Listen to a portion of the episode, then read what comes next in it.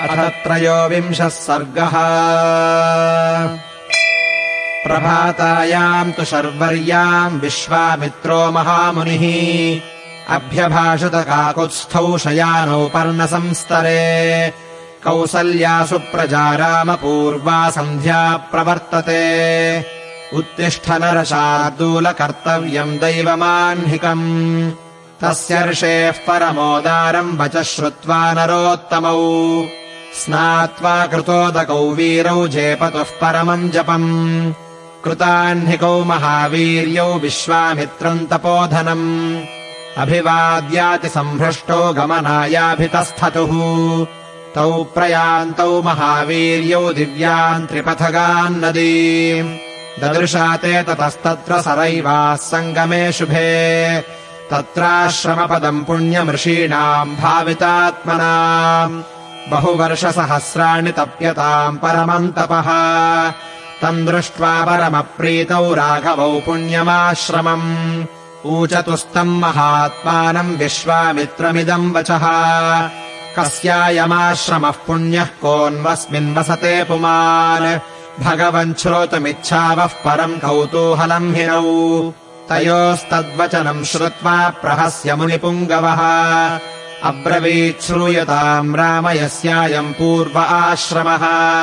कन्दर्पो मूर्तिमानासीत् काम इत्युच्यते बुधैः।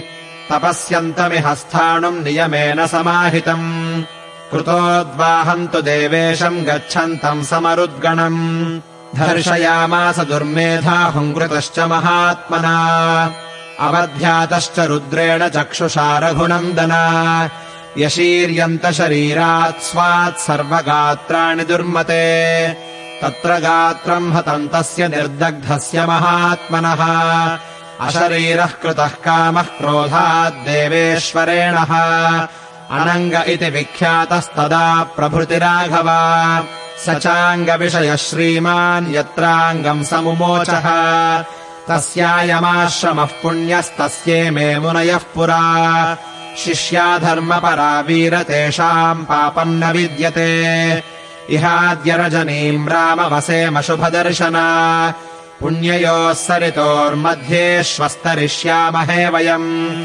अभिगच्छामहे सर्वेषु च यः पुण्यमाश्रमम्। इह वासः परोऽस्माकम् सुखम् वत्स्यामहे निशाम्। स्नाताश्च कृतजप्याश्च हुतहव्या नरोत्तमा तेषाम् संवदताम् तत्र तपो दीर्घेण चक्षुषा। विज्ञाय परमप्रीता मुनयो हर्षमागमन्। अर्घ्यम् पाद्यम् तथातिथ्यम् निवेद्य कुशिकात्मजे। रामलक्ष्मणयोः पश्चादकुर्वन्नतिथिक्रियाम्। सत्कारम् समनुप्राप्य कथाभिरभिरञ्जयन्। यथार्हमजपन् सन्ध्यामृषयस्ते समाहिताः तत्र वासिभिरानीता मुनिभिः सुव्रतैः सह। न्यवसन्सु सुखम् तत्र कामाश्रमपदे तथा। कथाभिरभिरामाभिरभिरामौ नृपात्मजौ।